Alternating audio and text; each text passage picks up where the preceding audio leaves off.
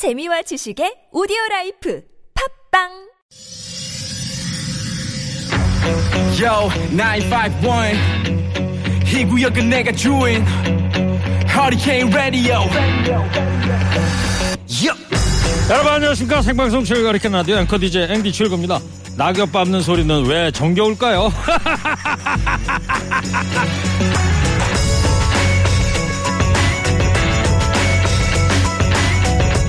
낙엽은 한 입 두 입 지는 게 아니라 어느 소슬한 바람 한 자락에 담병 무너지듯 와르르 쏟아진다고 하죠 이 낙엽을 보고 프랑스 시인 구르몽은 이렇게 말합니다 시몬 너는 좋으냐? 낙엽 밟는 발자국 소리가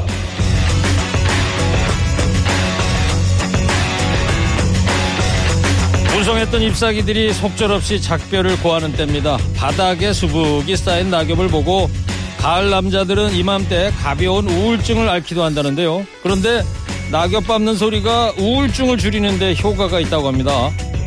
낙엽 밟을 때 나는 만 헤르츠를 넘는 고주파 소리가 청각을 자극해서 맑고 상쾌한 기분을 유발한다는데요. 길가에 쌓인 낙엽 또 떨어지는구나 생각만 하지 마시고 이 가을을 온몸으로 느끼면서 두 발로 꼭꼭 밟아보시기 바랍니다. 11월 4일 목요일 시동 거셨습니까? 출석 체크하면 행복이 옵니다. 여러분 TBS 앱 50원 이름자 샵 연구일로 출첵하시기 바랍니다. 좋은 음악 관할 뉴스 연증 무휴 하르간 라디오 가자 선곡건들 김정래 비의 첫 곡입니다. 티시 인노호사 돈데보이 돈데보이 나는 어디로 가야 하나 color. No me salgas sola a nombrarme a la fuerza de la migración. 돈데보이 잘 들었습니다. 김도형 청취자께서 와 선곡 러시아 민요 나는 어디로 가야 하나 러시아 민요가 아니고요 멕시코 출신의 미국 가수랍니다. 티시 이노 호사 89년 발매곡인데 우리나라 드라마 음악으로 많이 사용돼서 알려진 곡이죠. 김도영 청취자가 허리케인 청취자이면서도 또 유튜브 최일구 TV의 단골 예, 손님이라는 거 제가 기억하고 있습니다. 앞에서 낙엽 밟는 소리 이런 말씀 드렸는데 오늘 제2자로 거쳐서 상암동 오는 길에 보니까 가로수가 정말 단풍이 예술입니다. 뭐 설악산의 용대리 단풍 못지않다 이런 생각을 해봤는데 전 그래요. 과자로 치면 단풍은 초콜릿 같고 봄에 피는 꽃은 아이스크림 같다고 생각이 듭니다. 단풍, 낙엽 뭐 조금 있으면 또 우수수 다 떨어지겠지만은 그 초콜릿 같은 정치 느끼면서 올겨울을 준비해주는 보약 같다 이런 생각. 자, 노래 듣겠습니다. 푸른 날개의 데디 파이팅입니다. 아빠 파이팅이죠. 이 노래 제작하신 분이 이한 씨인데 이분이 사업 망하고서 그 노숙자 생활을 했었대요. 그래서 그 시절을 경험을 담은 노래라고 하더라고요. 예. 잘 들어보세요. 노래 듣고요. 허리케인 데스크 하겠습니다. 좌절 말아요 동트기 전 새벽이 제일 어두운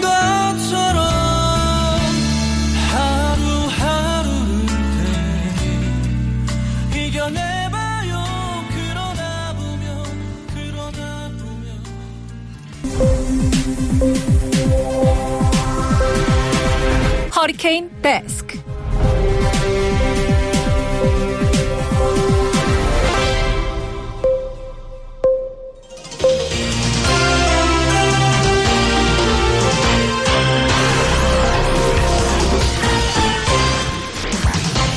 먹상 힘들어도 지나치면 안 되는 세상 소식 전해드립니다. 허리케인 데스크. 첫 번째 소식입니다. 한 순대 공장이 비위생적인 환경에서 식품을 만들고 있다는 폭로가 나온 가운데 해당 업체가 국내 대부분의 분식 브랜드와 대형마트에 순대를 납품한다는 사실까지 알려지며 논란이 더욱 커지고 있습니다. 국내 온라인 커뮤니티에는 지금 난리난 순대 공장에서 납품받고 있는 업체 리스트라는 제목의 글이 빠르게 확산하고 있습니다. 이 업체 목록은 이번엔 폭로가 나온 진성푸드 홈페이지에 나와 있는 화면을 캡처한 건데요. 이마트 자체 브랜드인 노브랜드 등 국내 대형 유통업체를 비롯해서 조스 떡볶이, 스쿨푸드, 국대 떡볶이, 두끼, 동대문 엽기 떡볶이 등 국내 유명 분식 브랜드가 대거 포함되어 있습니다. 이번 사태에 대해서 진성푸드 측은 퇴사 직원의 악의적인 제보다 이렇게 반박했습니다. 그러나 공장을 긴급 위생 점검한 식품의약품안전처는 이 업체가 생산한 39개 순대 제품의 판매를 중단하고 회수 조치를 명령했습니다. 벌레가 나온 것도 물이 떨어진 것도 다 사실이라고 인정했으면서 악의적이라니요. 소비자가 우습게 보입니까? 먹는 걸로 장난치면 결국 어떻게 되는지 이번 기회에 확실히 보여주자고요. 3점짜리도 못 푸는 너희들 멍청한 새끼들 내 생각은 쓰레기통에 버려져야 돼 너 같은 애들이 사회에 나가서 문제 일으키는 거야 청소년 인권운동연대 지음이 공개한 학교 안 언어문화 실태 조사에 담긴 발언들입니다 전국 중고등학생 697명을 대상으로 진행한 실태 조사 결과 학생 10명 가운데 7명이 수업 중에 교직원으로부터 야 임마 새끼 자식 등 하대를 받은 적이 있다는 응답했습니다 욕설을 들었다는 응답도 50여 건 이상으로 나타났습니다. 또 안젤리나 졸리같이 섹시하다, 술집 여자 같다 등 외모를 평가하거나 성적으로 대상화하는 발언과 남자는 울면 안 돼, 동성애는 정신병이야 등 차별과 편견이 담긴 발언 내가 내 생기부 써줘 한 번만 더 말대꾸하면 죽여버린다 등의 위협성 발언도 있었습니다. 지음은 학생을 아랫사람으로 대하며 인격적으로 존중하지 않는 문화가 여전히 남아있다면서 이번 실태조사 결과를 각 시도교육청에 보내 차별적 문화의 개선 방안을 촉구할 예정이라고 밝혔습니다. 수요일날 구기구기 최구기 인생고민 상담소 하다 보면요. 어렸을 때 선생님한테 받은 상처를 나이 예순 이른이 돼도 잊지 못하시는 분들 많더라고요. 맞은 상처는 금세 지워질 수 있지만 말로 눈빛으로 당하는 폭력은 마음속에 평생 지워지지 않는 상처로 남는다는 거 선생님들 왜 모르십니까? 다음 소식입니다. 이번 달부터 정부의 단계적 일상회복 조치가 시작됐으나 의료인들은 늘어나는 의료 수요에 대한 구체적 대응 방안이 없다고 비판하고 있습니다. 단계적 일상 회복에 돌입하면서 확진자가 많게는 5천 명을 훌쩍 넘을 수도 있다는 예측에 감염병 치료 의료진도 위기감을 느끼고 있습니다. 코로나 사태 장기화로 일선 병원의 의료 인력 부족 문제가 이미 한계에 다다랐기 때문입니다. 의료인 노조는 코로나 상황에서 영웅이다. 코로나 전쟁을 최전선에서 치르고 있는 전사라고 얘기하지만 실제로 임금 인상에 대해서는 열악하다. 의료 인력 충원과 공공의료 개선 시급하다면서 이런 상황을 개선하지 않으면 11월 11일 총파업, 총력 투쟁을 할 수밖에 없는 상황이다. 이렇게 밝혔습니다. 단계적 일상 회복, 정부와 의료진, 시민이 3인 4각으로 발을 맞춰야 완주할 수 있습니다. 어느 한쪽의 일방적인 희생에 의지해서는 일상으로 돌아갈 수 없다는 거 진지하게 고민해야 할 때입니다. 정부가 최근 심각한 풍기 현상을 빚고 있는 요소수 수급 상황 개선을 위해서 매점 매석 행위 강력 대응에 나섰습니다. 기획재정부는 다음 주 차량용 요소수 매점 매석 행위 금지 등에 관한 고시를 제정해서 시행하겠다고 밝혔습니다. 고시가 시행되면 매점 매석 행위 적발 시에 3년 이하 징역 또는 1억 이하 벌금형에 처해집니다. 정부는 또 매점 매석 행위 신고센터를 설치하고 합동 단속반을 가동하는 등 매점 매석 행위에 엄정 대응한다는 방침입니다. 청취자 여러분 조금 있다가 3시부터요 오늘은 저 코로나 얘기를 쉬고 요소수 품절 사태 긴급 진단을 해볼 겁니다 전국의 화물 기사님들 많은 참여 바라고요 그리고 화물차 기사님들 얘기 들어보니까 이미 주유소에서는 한 달 전부터 예상한 일이라고 하던데 정부는 언론에 보도되고 나서 움직이나 봅니다. 늦어도 너무 늦네요. 그것도 다음 주부터? 오늘이 목요일인데 이거 바로는 안 되는 거예요 마지막 소식입니다. 군 당국이 병사들의 평일 일과 중에 휴대전화 사용을 시범 운영하고 있습니다. 국방부는 지난 1일부터 육군 15사단 소속 기관병과 훈련병 5천여 명을 대상으로 일과 중 휴대전화 사용 1차 시범 운영에 착수했다고 밝혔습니다. 기관병의 경우 24시간 허용, 평일 오전 점호부터 일과 개시 전까지 평일 오전 점호부터 오후 9시까지 이렇게 3개 그룹으로 나눠서 진행하고 있습니다. 현재 병사는 평일 휴대전화 사용 시간이 평일 일과 후와 주말로 정해져 있는데 이를 일과 중으로 확대해도 문제가 없는지 검토하는 겁니다. 또 현재 휴대전화 사용이 전면 금지된 훈련병도 시범 운용 대상에 포함됐습니다. 이번 조치는 병역문화개선기구인 민관군 합동위원회 공고에 따른 건데요. 국방부는 이번 1차 시범 운용 기간에 장단점을 종합적으로 분석해서 내년 2차 시범 운용 여부를 결정할 예정입니다. 단순한 휴대폰 사용의 문제가 아니라 군 기강 문제다. 이제 계급별 브이로그도 하건데 PX 먹방도 나오건데 벌써부터 이런 부정적인 의견이 나오는가 하면요. 요즘 젊은 애들한테 휴대폰은 선택이 아닌 필수다. 경계 근무나 훈련 이외 일상적인 일과에 허용해 주는 거야 크게 문제될 거 없다고 본다. 이런 의견도 있는데 병사들의 일과 중에 휴대폰 사용 허리케인 라디오 청취자 여러분들은 어떻게 생각하십니까? 오늘 허리케인 데스크 여기까지 하겠습니다. 깨어있는 시민이 됩시다. 잠시 후에 Show Me the 뉴스에서 주요 뉴스도 자세히 살펴보겠습니다. 이선희입니다. J에게.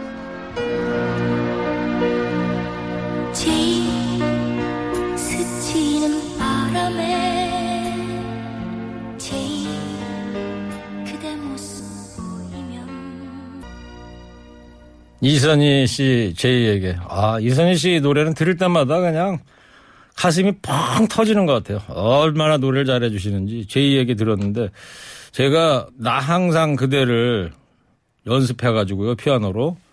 그래서 이제 조금 있으면 최일구 TV에 이제 올려놓으려고요. 예. 만 마지막에 조금 틀려가지고 아쉽긴 했습니다만 다섯 번 녹화 끝에 성공을 했습니다. 5469님께서 제2에게 오늘처럼 가을이 이것만 가는 시간에 이선희님의 목소리 참으로 신선한 느낌을 가을의 마음에 그림처럼 그려주네요. 제이 감사합니다. 아우 신이신가 봐요. 이분은 5469님 가을이 익어간다. 야 이번에 문자는요. 야 완전히 어린 소녀 시인의 사연이네요. 3415님인데 엄마가 보내신 거예요. 3살 딸하고요. 방학천을 걷고 있는데 제가요. 서연아 낙엽 봐라 색깔 이쁘지 하고 무슨 소리 나나 우리 같이 낙엽 한번 밟아볼까 그렇게 얘기했더니 제 딸이 뭐라 그러는지 아세요? 엄마 낙엽 밟으면 어떡해 낙엽이 아프잖아 이쪽으로 와 그러는데 울 것 같더라고요. 아이의 순수함에 저 또 감동받았네요. 야, 진짜 동심. 야, 우리 저 서연 양 나중에 커서 대한민국 아주 멋진 문학인이 한번 됐으면 좋겠어요. 예. 어, 이런 감수성 진짜 동심에서나 찾아볼 수 있는 거겠죠. 어, 낙엽 밟으면 아프잖아 엄마. 야, 고맙습니다. 좋은 문자 보내주셔서. 저도 감동받았어요. 2197님. 저도 화물차 하고 있는데요. 차는 11톤이고, 근데 월요일부터 하루 평균 대여섯 군데 일부러 주유소 들러보는데 단 한 번도 요소수를 못 넣었어요. 미리 예약한 사람은 10리터를 5만 원에서 7만 원까지 돈을 주고 예약을 했다고 합니다. 저는 고정으로 넣는 주유소가 없어갖고 못 하는데 당장 다음 주부터는 차를 세워야 할 판입니다. 야, 그러게요. 자, 잠시 후 3시부터는요, 예, 요소수 품절 사태 긴급 진단해 보도록 하겠습니다. 지금 시각 2시 반입니다. Show Me the 뉴스 하겠습니다. 좀 이따가. 꼭 알아야 뉴스만 골라서 전해드립니다. Show Me the 뉴스, 뉴스 정예분들 소개합니다. 봉보로 봉봉. 봉봉봉. 그러나 이분은 지치지 않습니다. 최진봉 성공회대 교수입니다. 안녕하십니까 반갑습니다. 융커벨 Insight K 배종찬 소장입니다. 벨벨벨벨벨벨. 간결하게 하시고요. 단풍 낙엽 많이 보죠? 돌아다니시면서. 예, 많이 보죠. 무슨 생각이 들어요, 교수님은? 나이가 든다 이런 생각이 듭니다. 배 소장님은? 저는 희망이 보입니다. 오 역시 어, 낙엽을 종찬. 해서 희망을 본다? 네. 종찬이. 낙엽은 이제 다시 봄이 와서 꽃 피겠다는 이야기 아니겠습니까? 어두운 겨울을 이겨내고 희망. 희망은 아, 됐어요, 허리케인. 됐어요. 너무 꾸며대시려고 그러는 것 같아요. 네, 알겠습니다. 자, 첫 번째 쇼미더뉴스 배 수장님 뭐예요? 김만배 나무 구속 수사 탄력입니다. 네, 수사가 이제 탄력을 받고 있는데 오늘 새벽 아마 12시 반쯤에 영장 발부가 됐었어요. 제가 이거 보려고 그때까지 안 자고 있었거든요. 어, 지금도 졸려 보이시는데요. 예. 이게 하려면 좀 잠을 줄여야죠. 네네. 예. 배 수장님 좀, 좀 얼굴에 이참 졸다 왔어요. 작고 생겼네. 김경대 부장이 빨리 진행을 하는데 자, 윗선 수사도 이뤄질 거라고 보십니까? 어때요? 최입장 임원 교수님? 뭐 일단 이게 이제 수사를 해봐야겠죠. 연결이 돼 있는지 안 됐는지는 무조건 뭐 수사를 할 수는 없, 없을 거고 연결고가 있는지 없는지를 확인해 봐야 한다고 생각이 됩니다. 일단 구속이 됐으니까 수사에 탄력은 받을 걸로 보여지고요. 지금 이제 김만배 씨하고 유동규 씨 두 분 사이에 이제 뇌물이 오간 걸로 지금 보고 있는 거잖아요. 검찰은 그 뇌물이 유동규 씨 선에서 끝난 건지 아니면 그 위에까지 연관성이 있는지 하는 부분에 대한 조사는 이루어질 걸로 보여지고요.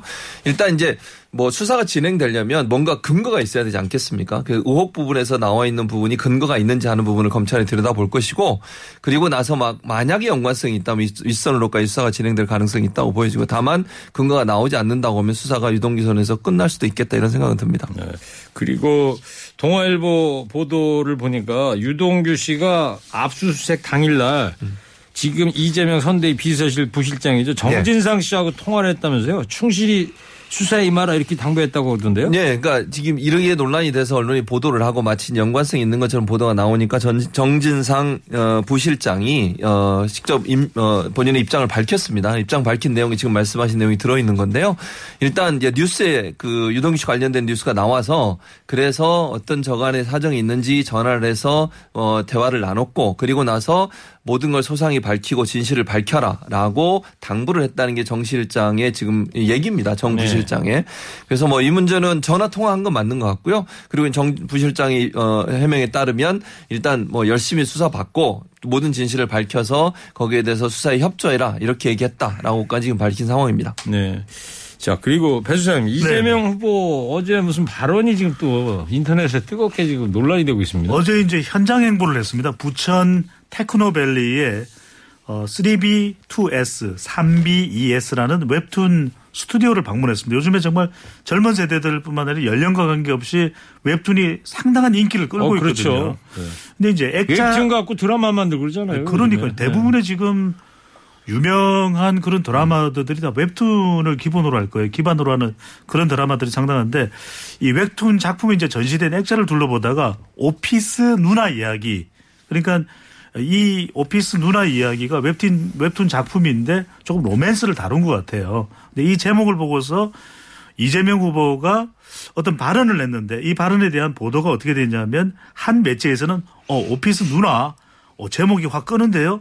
라고 이제 이재명 후보가 발언했다고 하고 또 다른 매체에서는 오피스 누나 제목이 화끈한데 이래서 약간 좀 어, 선정적인 발언을 한 거 아니냐 이 문제가 논란이 되고 그러니까. 정확히는 뭐라 그러는지는 모르는 거예요. 네. 옆에서 들은 기자들끼리만 그렇게 쓴 거예요, 그러면? 그러니까 이제 이 민주당에서도 이제 두 가지 발언 모두를 이제 취재진에 공유했다 그래요. 근데 약간 문제가 있다고 판단을 했는지 화끈한데라는 발언이 담긴 기록은 그 이후에 배포된 내용에는 제외를 했다고 합니다. 그래요? 네. 음. 자, 최진봉 교수님은 네. 이거 어떻게 보십니까? 아, 일단 저는 이게 어, 이런 거잖아요. 제목을 쭉 보다가 웹툰의 제목을 보다가 이제 아까 오피스 누나인가요? 그렇게 제목이 있으니 아 제목이 참 눈에 띈다 이런 표현을 했다고 저는 봐요. 그러니까 확 끄네 뭐 확 끄는다 끄는데라고 그랬나요? 확 끄는데 이런 표현을 썼다고 하는 것은 쭉 보다가 이 제목이 이런 제목이 달려서 사람들의 눈길을 끈다 이런 의미로 얘기를 한 건데 눈에 띈다. 예, 눈에 띈다. 뭐 이런 의미로 얘기했다고 저는 봐요. 그러니까 근데 이제 이걸 이제 언론들이 보도하는 과정에 있어서 뭐 이제 약간 좀 그 성적인 부분을 얘기한 거 아니에요. 이렇게 좀 얘기를 하고 있는 건데 제가 볼 때 뭐 그걸 제목을 보고 얘기하면서 그런 생각까지 해서 얘기했다고 저는 보지는 않고요. 이재명 후보가 아마 이제 제목이 어 눈에 띄고 사람들의 관심을 끌 수 있는 요소가 있다 는 부분을 표현하는 방식에 있어서 그렇게 표현을 한 것 같은데 그게 지금 논란이 되고 있는 거죠. 저도 이제 동의를 하는데요. 이재명 후보도 그런 의미를 담아서 이야기했다고 보기는 어려워요. 근데 이제 이런 대선 행보에서 메시지가 얼마나 정교해야 되는지, 그러니까 확 끄는데요라는 이야기만 해도 정치적 공세의 대상이 될 수밖에 없거든요. 차라리 그런 이야기보다는 우리 웹툰 발전을 위해서 물론 그런 이야기도 했을 거예요. 그러니까 이런 이야기 아예 논란될 만한 조금이라도 될 수 있는 건 아예 빼버리고 웹툰 산업을 발전시켜야 됩니다. 웹툰 산업의 최첨단에 이재명이 서겠습니다. 이 정도 이야기를 하루 차라리 좀 줄여서 했더라면 더 좋았을 뻔했던 거죠. 이재명 후보가 연합뉴스하고 이제 전화 취재를 통해서 이렇게 이야기를 했대요. 네. 선전성이 선정성이 있는 게 아니냐 이런 취지로 말했다는 거예요. 그 제목이. 그래서 문제를 제기한 것이다. 네, 네. 자 정치권 반응도 나오고 있습니까? 어때요? 국민의당에서는 아, 국민의당에서 또 국민의힘에서는 맹 비판을 하고 있습니다. 이재명 대선 후보의 사무 공- 공간에서는 어떤 일이 일어나길래 오피스 누나라는 제목을 보면서 확 끌린다 이런 표현을 했을지 알 수 없는 노릇이고 이재명 후보자의 이 저급한 성 감수성은 대통령 후보로서 문제가 있다 이렇게 공세를 퍼부었습니다. 자, 알겠습니다. 그리고 이 심상정의 정의당 후보가 단일화가 이제 없다 이게 선을 그었어요. 네, 심상정 후보 또 안철수 후보인 경우에도 지금 각각 국민의힘과 또 이재명 후보와 단일화 논의가 나오는데 분명하게 선을 그었습니다. 심상정 정의당 대선 후보는 단일화 가능성을 일축하면서 삼자 박빙 대결로 가겠다. 그러니까 안철수 후보까지도 제외하고 본인 이재명 후보 국민의힘 최종 후보가 삼자 박빙으로 가겠다. 그러더라도 자신은 있다. 이런 얘기를 했고 양자 대결은 어차피 태행이다. 근데 이 심상정 후보의 속내를 들여다보면 이렇게 이야기하는 배경에는 제가 추론해서 분석하건대는 지난 선거법 개정 때 상당히 감정이 상한 거예요. 네. 선거법 개정 때 민주당하고 말이죠. 정의당의 의석수가 늘어날 것으로 판단했는데 사실상 이 위성 정당이 만들어졌거든요. 네. 열린 민주당 또 미래한국당 이렇게 만들어지면서 정의당의 꿈이 깨진 데 대해서 상당히 그 이후에 심상정 후보의 입지도 약해졌거든요. 그런 감정이 다분히 들어가 있을 것으로 추론해 봅니다. 네. 심상정 후보가 이 단일화 가능성에 대해 묻는 말에 기자들한테 이런 얘기도 했답니다. 자신 없는 분들은 링에서 내려가라. 심상정으로 정권 교체하겠다. 이렇게 답변을 했다는데 최진명 교수님, 네. 이 이번 선거 어떤 영향이 좀 미칠까요? 어, 뭐 영향이 전혀 없다고 볼 수는 없죠. 그러니까 심상정 후보가 계속 이제 완주를 했을 경우에 물론 뭐 어, 단일화에 대해서는 얘기가 나오긴 계속 나올 겁니다만 심상정 후보는 저는 완주할 가능성이 더 높다고 보는데요. 영향이 전혀 없다고 볼 수는 없지만 이제 제한적이라고 저는 생각을 해요. 왜 그런 생각을 하냐면 이번 대선 같은 경우에는 뭐 안철수 후보도 지금 출마를 선언한 상태 아니겠습니까? 네. 그런 상황에서 결집할 가능성이 있거든요. 그러니까 지지층의 결집이 이루어지고 아주 박빙의 승부가 예상되기 때문에 사실은 이제 어느 한쪽 예를 들면 제3의 후보군을 지지하는 사람들도 어 진보 보수라는 큰 틀에서 한쪽으로 모일 가능성이 있어서 그런 점에서 본다고 하면 예, 어느 정도 영향을 미치겠지만 그 영향이 전체 판세를 뒤집을 만큼 영향을 미칠 가능성은 좀 낮지 않겠나 이렇게 예상을 합니다. 알겠습니다. 나수장 두 번째 네. 뉴스는요? 국민의힘 경선 흥행몰입니다. 자, 이제 내일 이맘때쯤 발표가 되는 거예요. 네네. 드디어. 오늘 이제 투표가 다 마감이 되는데 투표율이 현재 60%를 넘겼다고 그러더라고요. 넘었습니다. 어, 최종 집계가 되지 않았는데 이 추세대로라면은 어제보다는 이제 날짜가 하루하루 지나면서 월요일, 화요일, 수요일, 오늘 목요일까지 이제 조금씩 투표 추가 누적되는 비율은 줄어들고 있거든요. 그러니까 대체로 한 65% 정도 될 것이다 이렇게 전망이 되고 있는데. 당원 얘기하는 거예요. 네, 지금. 당원 네. 투표율요. 뭐 국민 여론조사는 뭐 투표율은 아니니까요. 그렇죠. 네. 그래서 이렇게 높은 이유는 첫 번째 이제 치열한 경선이다. 말 그대로 오징어 게임이다 이런 얘기가 나오는 것이고 두 번째로는 정권 교체 여론이 워낙 높다 보니까 거의 역대급으로 당원 투표가 몰리고 있다. 이런 것이 이 높은 투표율의 배경 원인으로 보입니다. 국민 여론조사는 어떤 식으로 하고 있어요? 국민 여론조사는 네 어제부터 개- 예, 해서 오늘 이틀 한다면 이틀입니다. 오늘 이틀 지금도 한참 하고 있겠네요. 하고 있을 겁니다. 그거 어떻게 하는지 아세요? 알죠, 당연히. 예, 좀 그러니까 간결하게 설명 좀 해주세요. 간결하게요. 예. 잘하고 있습니다. 그러지 마시고 네네. 조금만 더. 그러니까 네 개 조사 기관이 면접원 조사 방식으로 각 조사 기관이 1,500명이씩 1,500명씩이니까 총 6,000명이 조사되고 이제 합산이 되는 겁니다. 네. 실문 방식은 이재명 대 홍, 어, 홍준표, 이재명 대 윤석열, 이재명 대 유승민, 이재명 대 원희룡 네. 가상 1대1 대결을 할 때 1대1 대결을 할 때 본선 경쟁력이 가장 나은 후보는 누구입니까? 이렇게 이제 물어보는데 재질문도 한다고 하거든요. 그리고 무응답 나는 지지하는 후보가 없는데요 하는 건 포함이 안 된다고 하니까 누군가를 선택한 것이 집계가 된다 그러면은 이 국민 여론조사의 결과도 50% 반영이 될 예정입니다. 그렇군요. 예.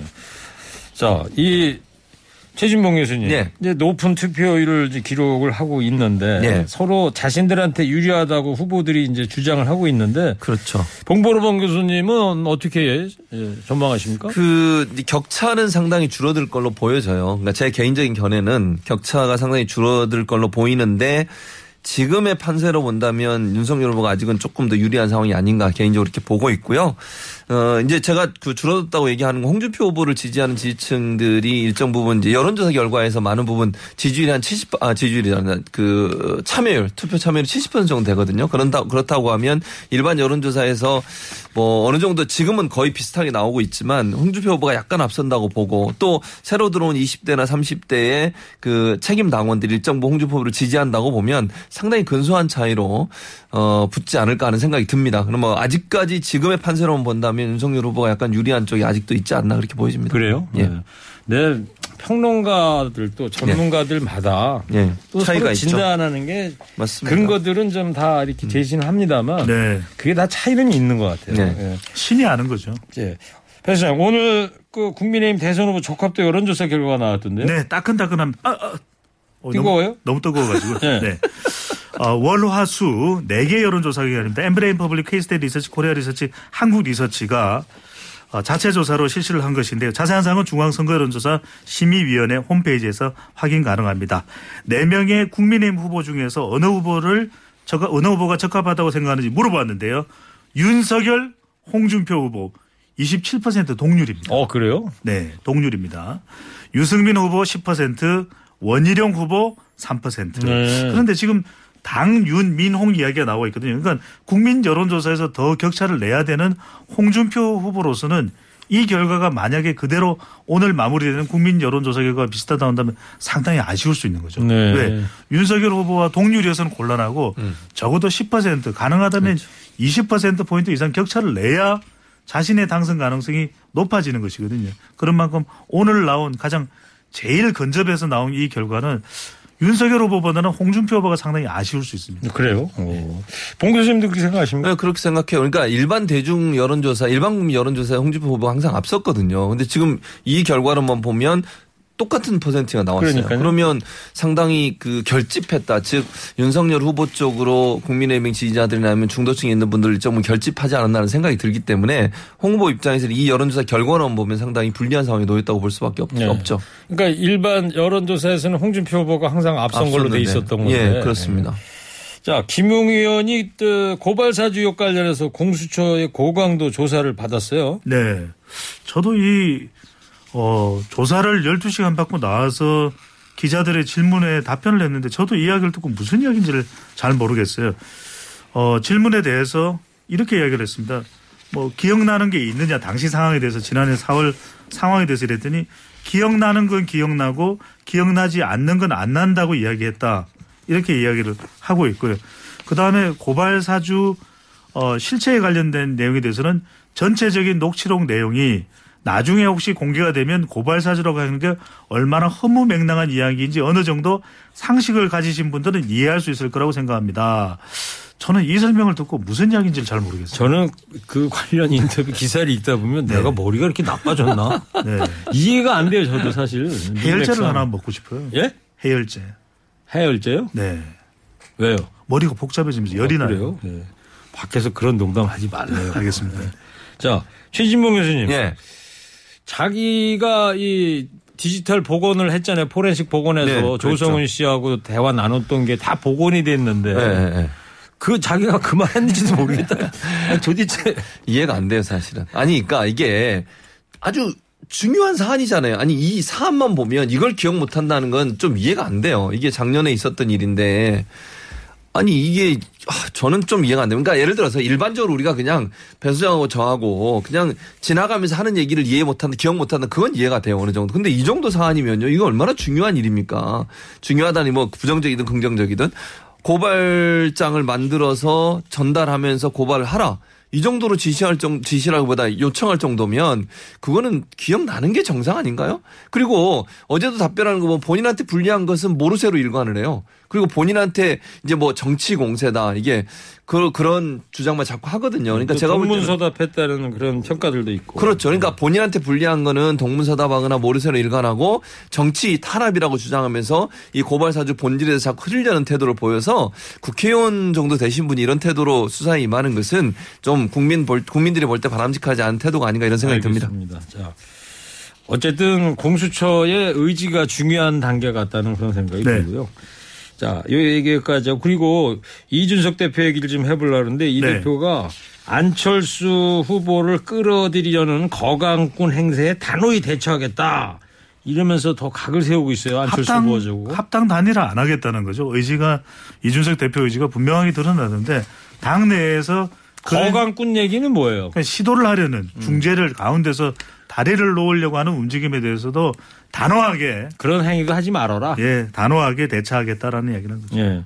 이러면 뭐 단일화가 어려운 거 아닙니까? 일단 지금 그러니까 지금 상황으로는 그렇게 단정할 수는 없다고 봐요. 무슨 말이냐면 일단 이제 후보가 선정이 되잖아요. 후보가 예. 선출되고 나면 당무 우선권 후보가 갖게 됩니다. 대표보다는. 그래서 후보 입장이 중요하기 때문에 후보 입장에서는 단일화를 꼭 해야 되는 상황이에요. 만약 안철수 후보와 단일화가 안 된다고 하면 표가 분산될 가능성이 있거든요. 제가 아까 박빙의 승부가 될 거라고 예상을 했는데 그렇게 되면 안철수 후보가 가져가는 표 때문에 어 예를 들면 여- 야당 후보가 패배하는 경우가 생길 수도 있거든요. 그러니까 후- 제가 볼 때 단일화는 필수 조건이 될 수밖에 없는 상황이고 후보가 누가 되느냐에 따라서 적극적으로 단일화에 나설 가능성이 있기 때문에 이준석 대표와 안- 어, 지금 안철수 후보와의 그런 갈등은 후보가 되고 나면 후보와의 차이에서 즉 극복할 수 있는 부분도 될 수 있을 거다. 물론 쉽지는 않을 거지만. 저는 조금 생각이 다른 게 안철수 후보가 감정이 상할 대로 상했거든요. 첫 번째. 두 번째는 본인이 단일화되고 난 이후에 별로 얻을 정치적 이득은 없어요. 그렇다면 자기로 안철수 후보로 단일화돼야 된다고 주장을 하고 있기 때문에 저는 완주할 가능성이 더 높다는 거죠. 아, 그렇습니까? 네. 예. 어, 오늘 아주 두분 의견이 좀 팽팽합니다. 어, 정말 예. 무슨 팽 국민의힘 경선보다도 더 팽팽해요. 지금. 뭐 들어오기 전에 뭐, 뭐 일이 있었어요? 싸웠죠. 싸웠어요? 뭘 아니 김경래 부장이 그렇게 시켜요 자꾸. 자, 마지막 Show Me the 뉴스 배 소장님 어떤 거 준비했어요? 미국 연방준비제도 이사회 테이퍼링 시작입니다. Taper. 이 네네. 스펠링은 어떻게 되는 거예요? T-A-P-E-R-I-N-G. 그게 뭔 말이에요? tapering이 뭐냐면 가늘게 줄어들게 만드는 겁니다. 그러니까 콸콸콸 쏟아지던 수도꼭지를 서서히 잠그는 것이죠. 확 잠그는 게 아닙니다. 확 잠그면은 이게 충격이 올 수 있거든요. 어 이렇게 되거든요. 그 taper가 동사입니까 그러면? 테이퍼링 그렇죠 동사라고. Tapering은 이제 이제 명사가 되는 거죠. 음. 아, 그러니까 tapering이 되는 거죠. Taper 자체 동사 ing가? 붙어서 이제 명사형으로 쓰이면서 양적 완화 축소입니다. 그러니까 그동안 매월 1200억 달러씩 쏟아붓던 돈을 이제는 매월 150억 달러씩 줄여 나가겠다는 것이거든요. 채권과 주택 저당 증권에서 MBS에서 그렇게 되면 내년 6월쯤에는 이제는 더 이상 양적 완화 채권 매입을 안 하게 됩니다. 그렇게 되면은 이제는 이제 유동성이 막 넘쳐나는 세상이 안 오는 거죠. 그래서 내년 8월쯤에는 아, 기준금리 지금은 제로금리인데 한 번쯤 인상을 하겠다 이런 전망이 나오고 있어요. 그 테이퍼가 T-A-P-E-R인데 동사인데 네네. 예, 폭이 점점 가늘어진다. 이런 그러니까 동사. ing가 붙었으니까 이제 명사형으로 쓰이는 거죠. 그건 아는데요. 테이퍼의 본 뜻에 대해서 질문했는데 모르셨던 거 아니에요? 저 저거 정확히 설명드렸잖아요. 예. 자, 이 최진봉 교수님 뭐 네. 미국 텍사스 교수도 하셨고 예. 이쪽 사정 좀 아실 텐데 예. 왜 연준에서 테이퍼링을 결정을 할까요? 왜냐면 이게 그 돈이 너무 많이 풀려 있어요 지금. 그러니까 코로나 코로나 지원금 나가고 네, 네, 맞습니다. 그러면서 이게 왜냐면 이게 경제를 살리기 위해서 돈을 많이 풀어놨거든요. 근데 이 돈이 많이 풀리다 보니까 이걸 좀 긴축 재정으로 가야 될 필요성이 있는 거죠. 그리고 금리는 지금 0%거든요. 그런 상황에서 매달 150억 달러씩 조금씩 조금씩 긴축 재정을 하겠다는 겁니다. 예. 그러면 이제 문제는 뭐냐 테이퍼링이 되고 나면 결국은 뭐가 예상이 되냐면 금리 인상이 예상이 돼요. 그래서 금리 인상으로 갈 가능성이 우리는 높다. 이미 올렸잖아요. 그렇죠. 그죠? 예. 근데 이제 미국은 아직도 0%거든요. 근데 내년 6월에 테이퍼링이 끝날 가능성이 있고 그렇게 되면 미국의 금리가 인상될 가능성이 있다라고 하는 게 지금 예상되는 전망이라고 볼수 네. 있습니다. 아니 돈이 그렇게 미국에 많이 풀렸는데 좀 어디로 갔어요? 저 배수장 뭐 돈 좀 먹는 거 있어요? 없죠. 어, 좀 화를 내요. 아니, 없는데 자꾸 물어보시니까요.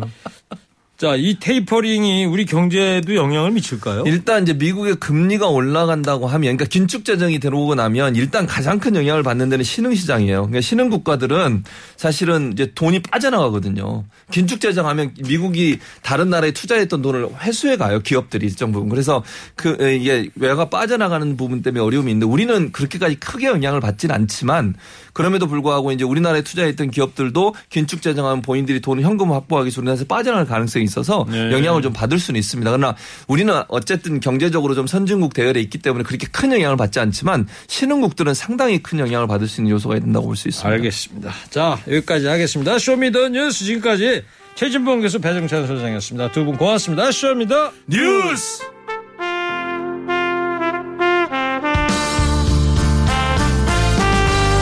이지광입니다. 아저씨.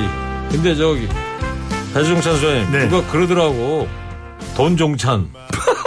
아니 돈진봉이죠. 농담에. 전 비교도 안 돼요. 돈진봉. 고생들. 너무 못했었지 꿈 하나 믿고 그냥 덤비고 깨지던 절부지그 시